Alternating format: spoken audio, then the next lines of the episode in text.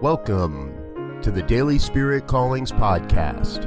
I'm your host, Robert Brzezinski, and I invite you to join me every day as we explore an affirmation, inspiration, and call to action for your life this day. And today is December 6th, 2019. Here is your Daily Spirit Calling. I am enough. I am enough. I am enough. I am enough.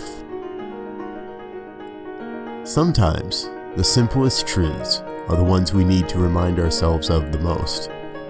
These three words, I am enough, are powerful beyond measure. Reminding yourself consistently and consciously that your efforts, skills, gifts, talents, and ideas are enough is a powerful way to live life. Today, you are called to remind yourself of the simple truth of your life. Say it with me I am enough. Thank you for listening to Daily Spirit Callings. If you found value in this program, please share it with your friends. Learn more about Spirit Evolving Ministries at spiritevolving.com. Until next time, peace and blessings. Go forth and prosper.